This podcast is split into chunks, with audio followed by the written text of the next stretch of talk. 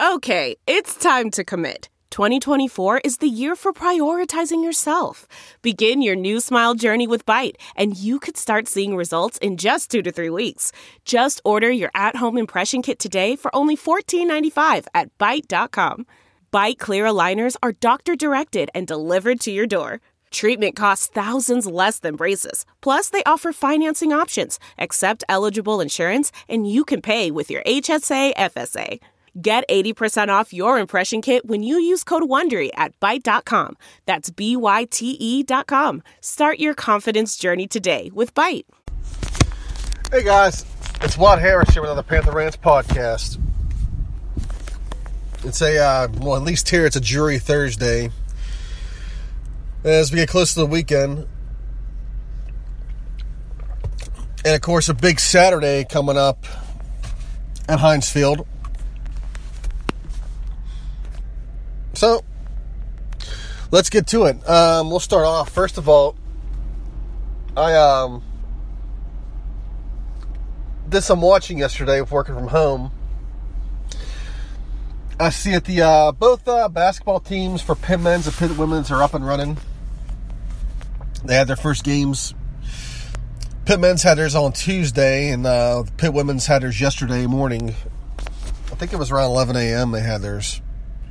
It was 10 a.m. my time, so I, so I flipped it on. All in all, for the Pitt men's, they uh, start off slow. Obviously, when you have a young team, you're having jitters.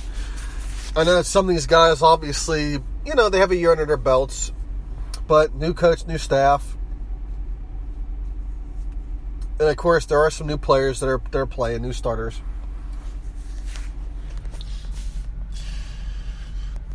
But uh, you know, some things I saw that I liked. I mean, I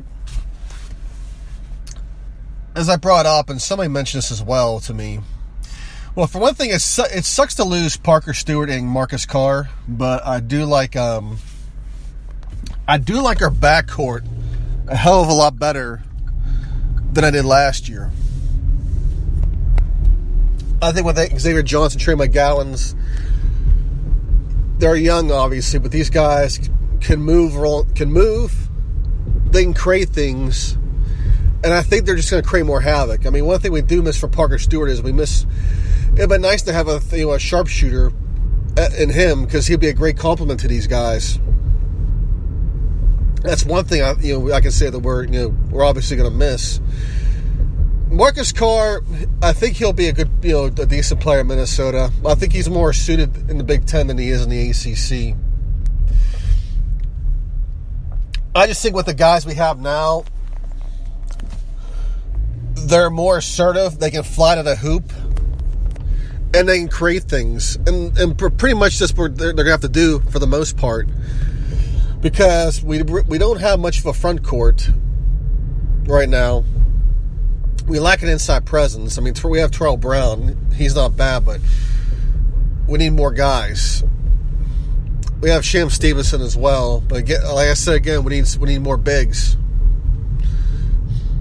And obviously, that's obvious. You know, it should be pretty much one of the priorities in recruiting is getting a big.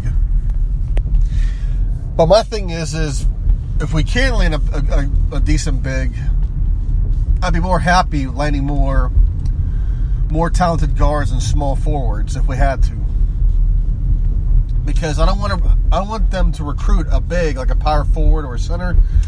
I don't recruit. I don't want them recruiting a guy just to be a body, because at the end of the day, he's just a body, and he's taking up. He's taking up a scholarship.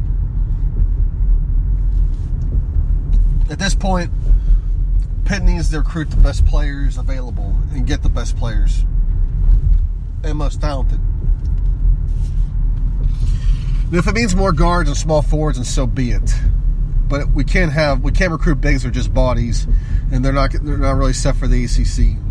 You know, it's they got they got to have or they, or they don't at this point. So we can only hope you know that part of it works out. But um, as far as you know, as far as you know, inside as well. I mean, uh, you know, while they do like about the you know backcourt is they can drop that hoop. They can, they can create opportunities, especially in, especially inside. If we're having issues there, there, I saw that where they're able to draw the defenders, get the guy open underneath, and dish the ball out.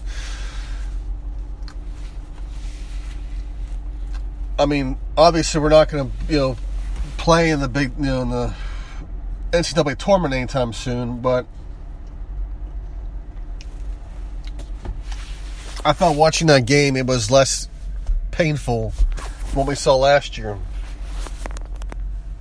I mean, granted, they did finish, I think, eight and five in their non-conference schedule last year despite you know some really bad starts. I mean, they lost the they start off losing the you know Navy and some other crappy teams.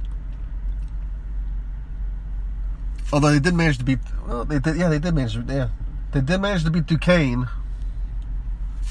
Thank God.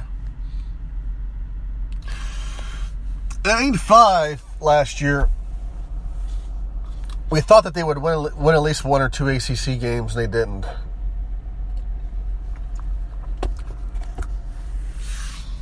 Of course, they gave Notre Dame a game in the ACC tournament, and it was you know we thought maybe it was you know maybe they were starting to, it was starting to look up, but at the end of the day, it gave you know Heather you know, an opportunity to get a clean break from um, the coach that was hired and bringing somebody new. And of course, Capel was the right hire because we needed some we needed an ACC guy, a blue blood, say the least because Kevin Stallings just wasn't it. I think at this point with Stallings, he was more of a Danny Nee type, or he had success at, in a long time for a school. Where he's probably better suited at a smaller school, smaller program. But he got his big buyout, so I'm sure he's probably somewhere vacationing with his kids or his wife, whatever. Now, as far as the women's program goes, I watched that game they played Central Florida and Central Florida last year. They were 22 and 10. They were 12 and 4 in the AAC, but they uh, ended up in the women's NIT. And if you look really at their strength of schedule, it really wasn't that great either. And I'm not sure the AAC is much to look at because UConn pretty much runs that conference in terms of women's hoops. But still, 20 one team, Pitt faced the women led for most of the game. Actually, most I think for about a good two and a half quarters they led. They start off hot in the first period, and it, it was you know they were on pace to beat uh, the women. They were on pace to beat UCF, uh, forty-eight to twelve. I think that's what it was. I mean, that's how you know that's how uh, you know big this was. But of course, um, Central Florida turned up the pressure and the Pitt women faced a lot of double teams in their own offensive zone. And it created a lot of havoc and led to a lot of turnovers. And the, and the, the, the crappy part was the Central Florida was able to convert a lot of those turnovers into points. And that's where a lot of they got a lot of their um, lot of their points from was turnovers. They were down there. I mean, and Central Florida eventually took a lead. They were up 35 to 30. Then the Pitt women went an 11 0 run to make it 41 35 But then um, Central Florida outscored them the rest of the way. I think it was uh, 26 to uh, 13. Yeah, they outscored 26 13 to end the game. Pitt women had a shot at the end to tie it and go to overtime. They, they, they ended up bricking two threes. And that was that. But um, as far as women goes, they they defended a lot. They were very ferocious on the defensive end. They had a lot of energy, which reflects off their coach. It's just they made a lot of mistakes. I mean, they made some really bad passes as well. Some really, I mean, a lot of them were like were careless passes. So uh, I hope that uh, you know Lance White you know, some time for them to work on some of these things because I mean, obviously, there's you know, with the with the women, this is a team that was really bad last year, and they lost some, uh, they lost you know their best players. He's gonna need a lot out of them,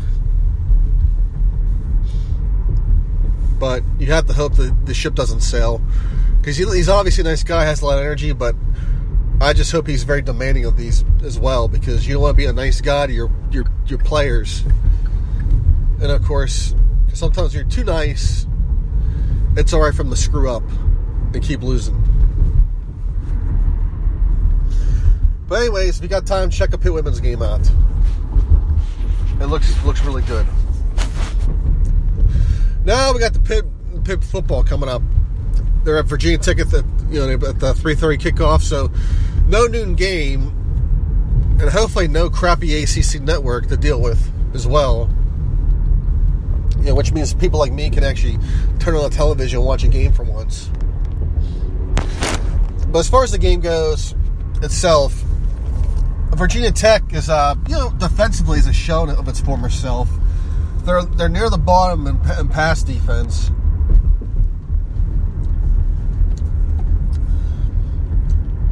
So if, if Pitt really wants to get their offensive, um, you know, their passing game going, this would be a good team to do it against.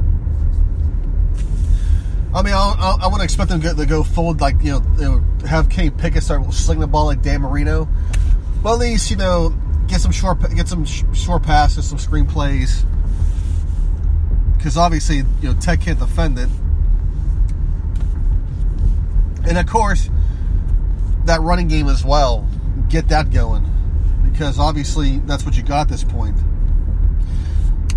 But um, I expect some. Uh, I expect some also some play actions to Maurice Ffrench as well. I expect that to happen, and I won't complain about that either. Just as long as we're hitting the receiver and not throwing picks.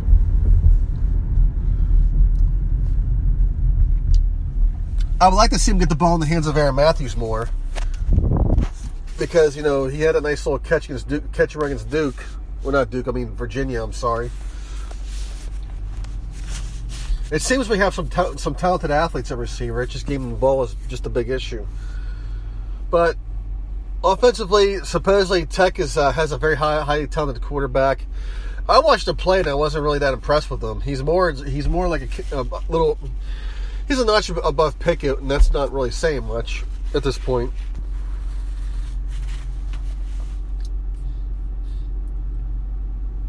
But um, their offensive line isn't all that great, so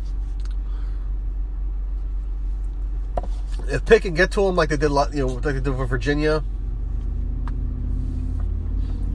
I think they'll have no problems. It just depends on which pit, Pitt defense shows up. If it's the one that um, is uh, lackadaisical against Duke, or is it the one that at Virginia where they just beat the shit out of them?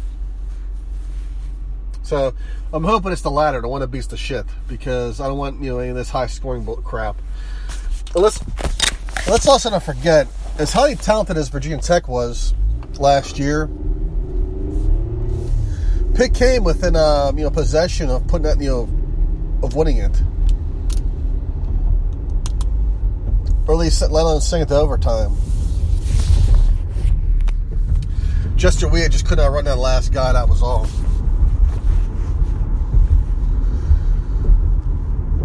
But um, you know, with that, we know what happened there. Whereas we made some bad play calls, and for one thing, at the time, Pickett was on a on a roll, and you let your quarterback finish the job, and we called some really bad running plays, and that was that. But this time around, I think I think Pitt will be able to take them because Beamer ball really isn't the you know isn't there no more, and the Bud Foster defense is a shell of its former self. I think if um, in the case of Tech, if they're if they're a clean house, I think Bud Foster probably goes. If anything, that guy probably just needs a change of scenery. But um, depending on the game goes, if your team wins, it's probably going to be by a touchdown. That's all I'm going to say about it. It's probably going to be like a low scoring 24 17, 28 21 type of game. I don't see it, you know, being anything higher than that.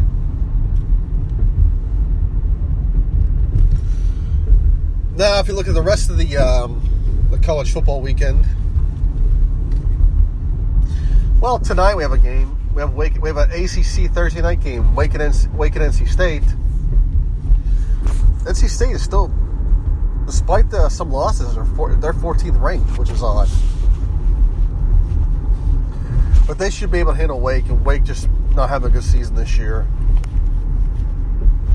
It seemed like they were they, they, they were coming on last year, but it's one of those things where I guess it's a sophomore type of thing with uh, the new coach or the newer coach, I should say.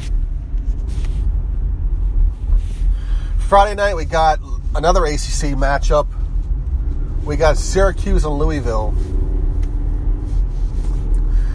Louisville is terrible, and Syracuse should be able to handle them with no problems. I'm not sure what's happened with Louisville, but even with uh, Lamar Jackson, they were they were for the most part a mediocre football team last year. And if anything, maybe Lamar, you know, uh, he covered up a lot of things. And it's easy to do when you have a, when, you're, when you have a really good offensive player. Good offense tends to uh, cover up, you know, a lot of deficiencies. Same with a bad defense as well. I mean, good, I mean not bad defense, a good defense.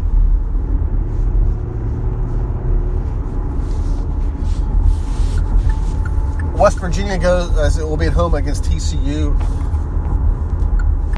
TC was highly touted early in the year, but uh, they have a good defense. It's just their uh, offense really sputtered this year, and it hasn't gone any better. But um, this game's at Morgantown, and I think the the Big 12 has been more, I guess you could say, accommodating to West Virginia in terms of scheduling. Because when I, I remember when they first started Big 12 play, they they won a big uh, game against Texas at Austin, and they were, like I said, we put, put them to five and zero, I believe. And I thought that at the time, the Big Twelve was, was theirs to lose because they were playing so good. But then the next week they had to fly out to Lubbock to play Texas Tech, and I figure that the way this this traveling's going for them, if this keeps up, they're not they're not ever going to be able to compete the way they want to in the Big Twelve because they have to keep flying out for these freaking games back to back. But here they're at home and they should be able to take care of TCU because it's a big game. There's playoffs on the line, and I'm, sh- I'm sure Morgantown's going to pack this is going to be filled because it's because West Virginia is winning. When West Virginia doesn't have a, a, good product, the fans don't show up. So don't believe all that bullshit that they uh, that they actually can consistently fill their stadium. Their stadium isn't like uh, they they talk about filling their stadium like it's like it's Penn State on a on a on a Saturday afternoon and it really isn't the case at all. When their team isn't good, their stadium's half is half empty.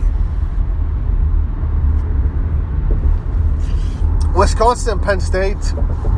No, this is at this game's at Penn State. I think uh, Penn State handles Wisconsin. I'm not sure what happened to Paul Chryst's team, but Wisconsin has a good, you know, they, they can run, they can defend, it's just they can't throw.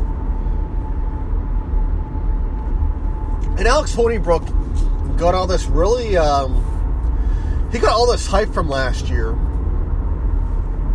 Now, I don't understand why. People said that he was going to be the guy this year, you know, to look out for in terms of quarterback. And I, and I thought to myself, this guy can barely play, let alone complete a pass I mean, in the Big Twelve, in the Big Ten title game, he was he was horrible.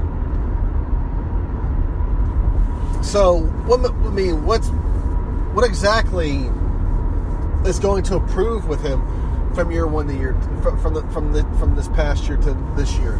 I mean, at this point, Alex Hornibrook just is what he is, and he's not going to get any better.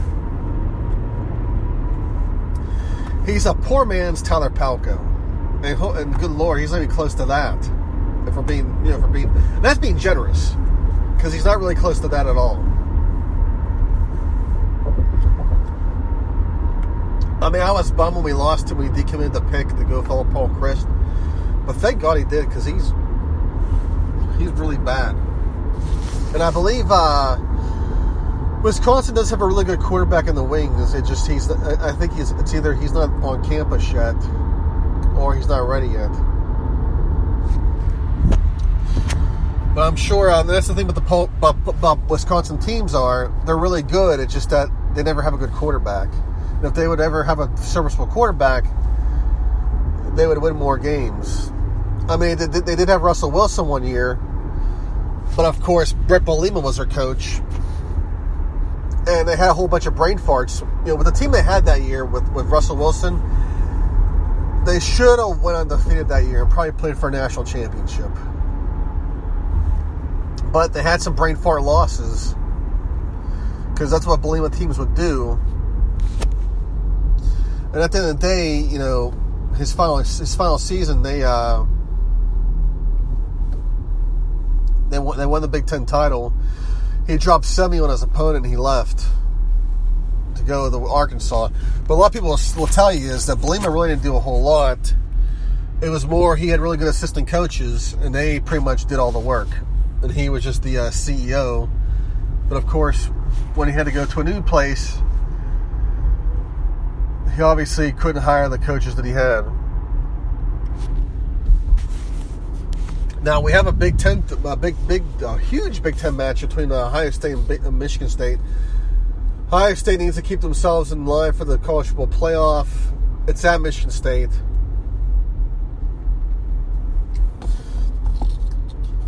On paper, I would think Michigan State will win this game, but Ohio State has really good athletes. But, uh, of course, they suck on offense as well. They, they're you know they're overrated for the most part.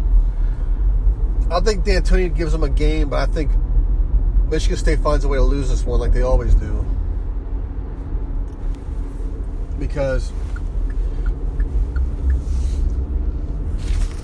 they just have better athletes. But, you know, like I said, I'm not a good gambling person. I'm not a good picking person, obviously, because I've been wrong. So I've been really wrong. So uh, these past weeks. So if you're betting, you probably want to go the other way. And of course, there's Oklahoma and Oklahoma State. That's a big game. Oklahoma State just choked away a game against Baylor, so Oklahoma should have no problem winning this game. Winning this game. Auburn and Georgia. Auburn, for some reason, is still ranked, and I have no idea why. They suck. Georgia should handle them with no problem. Well, it depends which Georgia team shows up. If it's the one that you know it's sleepwalks or the one that you know, goes and takes care of business. But I think, you know, Georgia at this point wants to take care of business. I think they've learned their lesson. LSU got Arkansas, and that should be no big deal there because Arkansas is terrible for the most part. Uh, Texas and Texas Tech. I think Tech, I think Tech uh, wins that one. Tech loves to pull up points up, and I just don't think that uh, Texas can hold, keep that pace up. I think uh, Tom Herman, you know, finds something else to cry about, and they lose this one as well. I mean, he's starting to have a meltdown now. He just seems like he comes off as a real petty bitch when he loses games.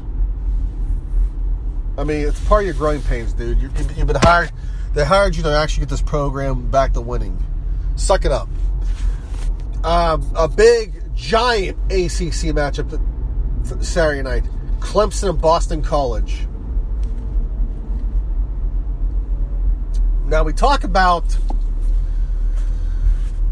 the idea of Pitt. Uh, Pitt could give uh, Clemson a hard time, it could beat them maybe because you know Pitt does that where they just where they're heavily underdog and they, they pull wins out of their ass like this. But Boston College has been playing really, really good this year. Addazio's done a hell of a job. But we saw what happened with NC State and uh, Clemson.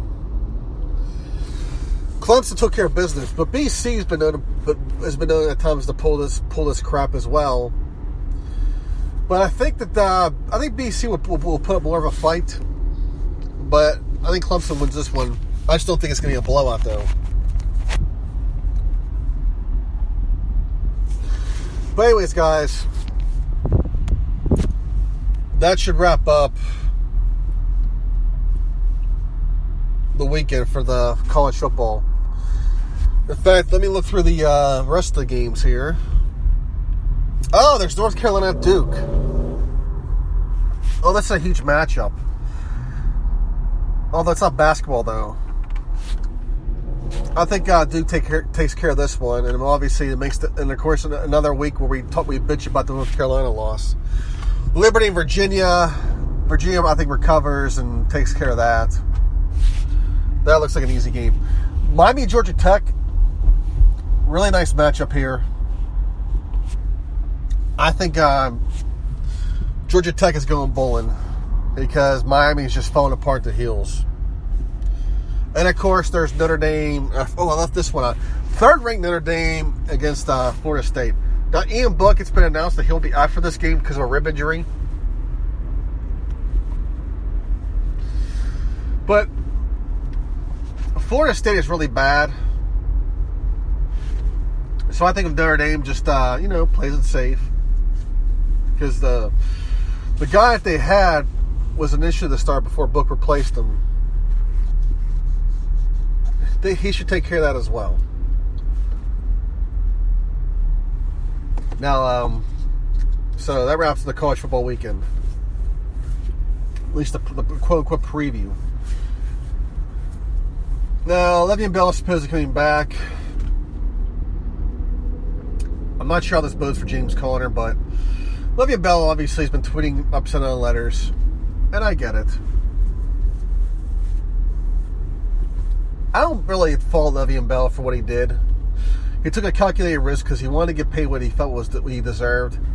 And hey, we all feel we, we, all feel we deserve a certain pay, but it's part. It's but there's a fine line between being realistic and feeling what you deserve. Because we all we all because we all work hard. And We all feel that we're under. Sometimes we're under we're, we're underpaid for what we do, and we should deserve more. So our option is to go put resumes out and see what we can get.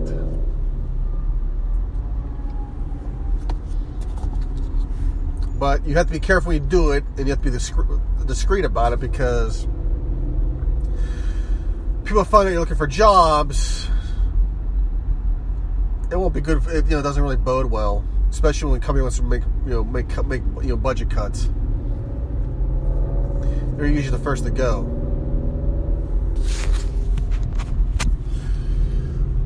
Le'Veon Bell took a risk and it backfired. Mainly because he felt he could hold the Steelers hostage, but then, of course, James Conner really came up, came on, and you know, the, and then you have you know the argument where is was Le'Veon Bell good? Was Le'Veon Bell good because of the system the Steelers run? Because James Conner was able to come in and pick pick it right up, or just James Conner's overall better because Conner's obviously a lot quicker. He's a lot younger and he's a lot more healthier now. Whereas you know, whereas the latter, Bell hasn't been. You know, Bell has had a hard time finishing a full season, although he did finish a full one last year and it, it, was you know before that it, it, was either he got suspended or he got injured around playoff time because the year the Steelers went to the uh, I believe it was the AFC title game against New England he was hurt and we had we had no one to help out running back. We had uh, there was a backup he, that wasn't too bad. I forget the freak his name was DeAngelo Hall I believe or Russell. No, that's basketball. DeAngelo Williams, I believe. It was one of those guys. Well, he's good. He was good. He just wasn't looking on Bell good. I believe he wasn't healthy for that game either. So of course it, it made a lot things a lot easier for the Steelers to lose that game because they had no uh, no, no running back option. So now, as Bell comes back, he hasn't really played all season, and, and I, I, sincerely hope he's been training because you'd hate to see him coming out of shape. Either that, or he, or either he signs his tender, and he, um, you know, just rides the bench, comes in reserve. Mean, I think what he should be doing is coming in and playing because he's going to need he's going to need something to sell the next team he plays for because if he does if he comes in and plays like shit they're not going to they're going to give him anything next year they're going to say well you set up most of last year and of course uh, You came in, you're out of shape, and you didn't play good. So we're not going to give you whatever you want. The hell with you. So I hope he's staying in shape, and I, you know if he doesn't, he has to, he has to really come and perform because if he doesn't, well, he really he really uh, overplayed his hand. And the Steelers obviously are still winning without him. And, and you know, obviously Conner's having a hell of a season, but it'd be good to have a nice little back to compliment Conner as well, because you want somebody to give Conner a break.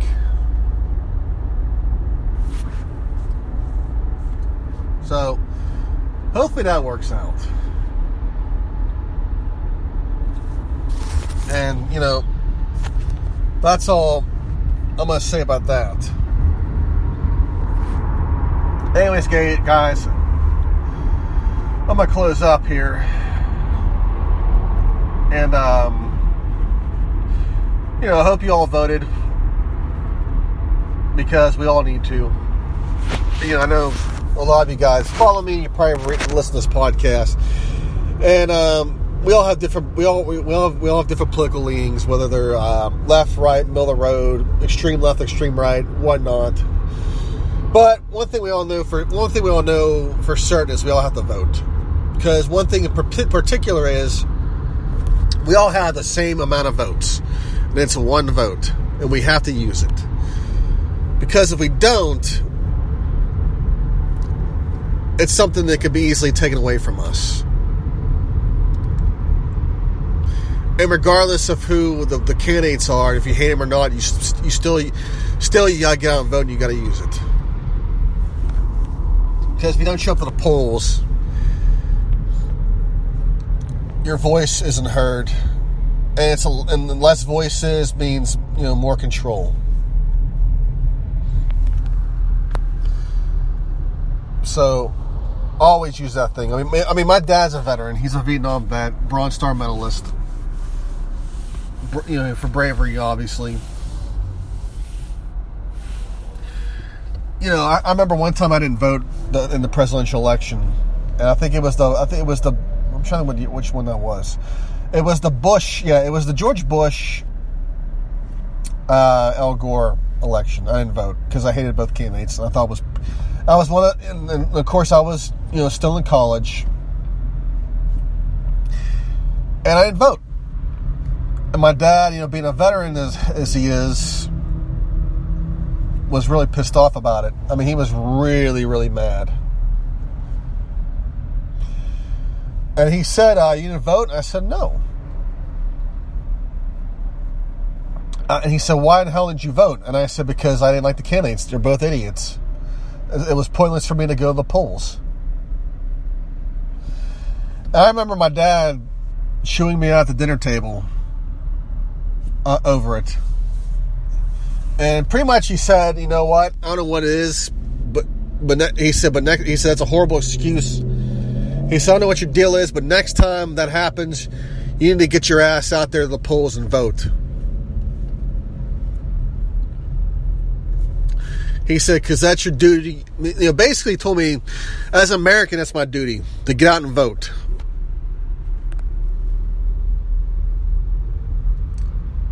And, you know, I didn't really get it at that point, but now, years and years later, I do now.